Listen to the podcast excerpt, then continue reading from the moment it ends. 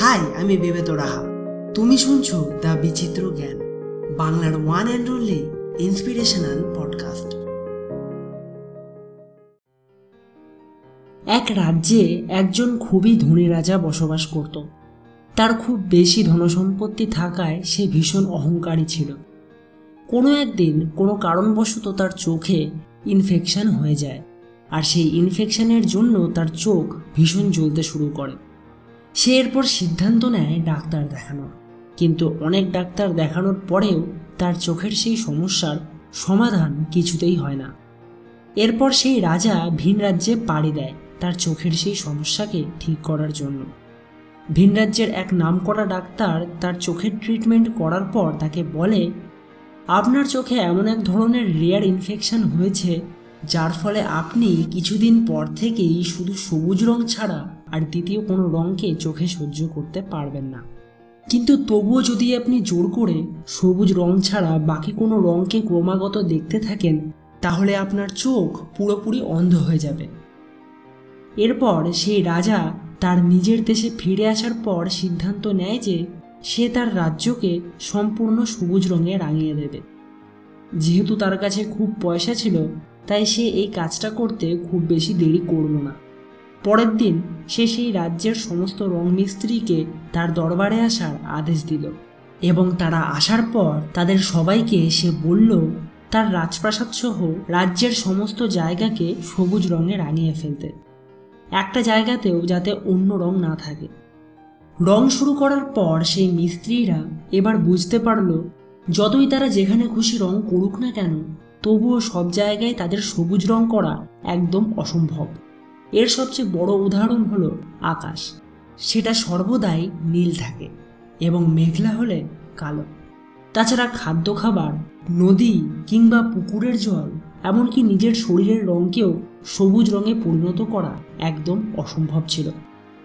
এইভাবে অনেক দিন ধরে বেশিরভাগ জায়গায় রং করাতে করাতে সেই রাজ্যের রাজকোষের অর্থ প্রায় শেষ হতে লাগল। রাজা কিছুই বুঝে উঠতে পারল না এরপর সে কি করবে। একদিন সেই রাজ্য দিয়ে এক বুদ্ধিমান ব্যক্তি যাচ্ছিল।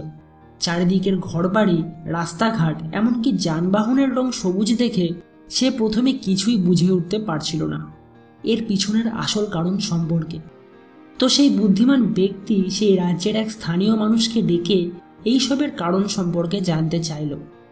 সেই স্থানীয় মানুষটি তাকে এরপর সব কথা খুলে বলল।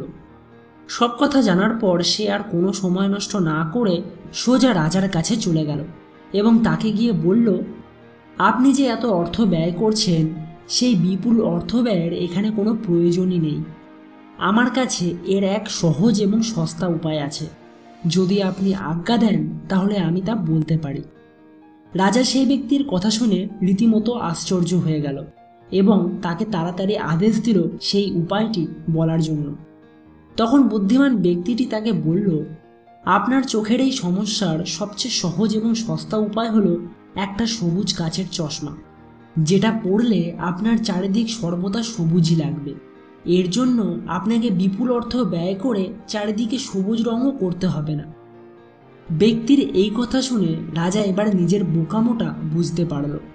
সে এই কথা শুনে বুদ্ধিমান ব্যক্তিকে বলল, ইস এই উপায়টি আমি আগে ভেবে দেখিনি কেন? আমি যদি ঠান্ডা মাথায় একটু বিচার করে দেখতাম, তাহলে আমিও হয়তো এই সমস্যার সহজ উপায়টি বার করতে পারতাম। কিন্তু আমি তা না করে বোকার মতো জ্ঞানশূন্য হয়ে পয়সা নষ্ট করা শুরু করে দিয়েছিলাম। আচ্ছা বন্ধু, আমরাও কি ঠিক এই একই জিনিসটা করি না? যখন আমাদের জীবনে কোনো সমস্যা আসে, তখন আমরাও সেই সমস্যা নিয়ে এত চিন্তিত হয়ে পড়ি যে, আমরা সেই চিন্তার চোটে সেই সমস্যার সহজ সমাধান খুঁজে বার করতে ব্যর্থ হই। শোনো, যখনই জীবনে কোনো সমস্যা আসবে, তখন কিন্তু কখনোই তাড়াতাড়ি কোনো সিদ্ধান্ত নিও না। কারণ যখন আমরা কোনো সিদ্ধান্ত নিই, কোনো বিচার বিবেচনা না করে, তখন এর পরিণাম সর্বদা চূড়ান্ত ব্যর্থতার আকারই নেয় জীবনে যখনই কোনো সমস্যায় পড়বে, তখন সবার আগে একদম ঠান্ডা মাথায় সেই সমস্যার উপায় সম্পর্কে একটু ভাবার চেষ্টা করো। দেখবে, একটু ভাবলেই তোমার মাথায় সেই সমস্যার কোনো না কোনো সমাধান নিশ্চয়ই আসবে। আর অনেক ভাবনা চিন্তা করার পরেও তা না আসে, তাহলে তুমি তোমার চেনা কোনো বুদ্ধিমান মানুষের সাহায্যও নিতে পারো, অথবা কোনো প্রফেশনাল মানুষেরও সাহায্য নিতে পারো। যেমন কোনো অ্যাডভোকেট কিংবা কাউন্সিলরের মতো কোনো মানুষ।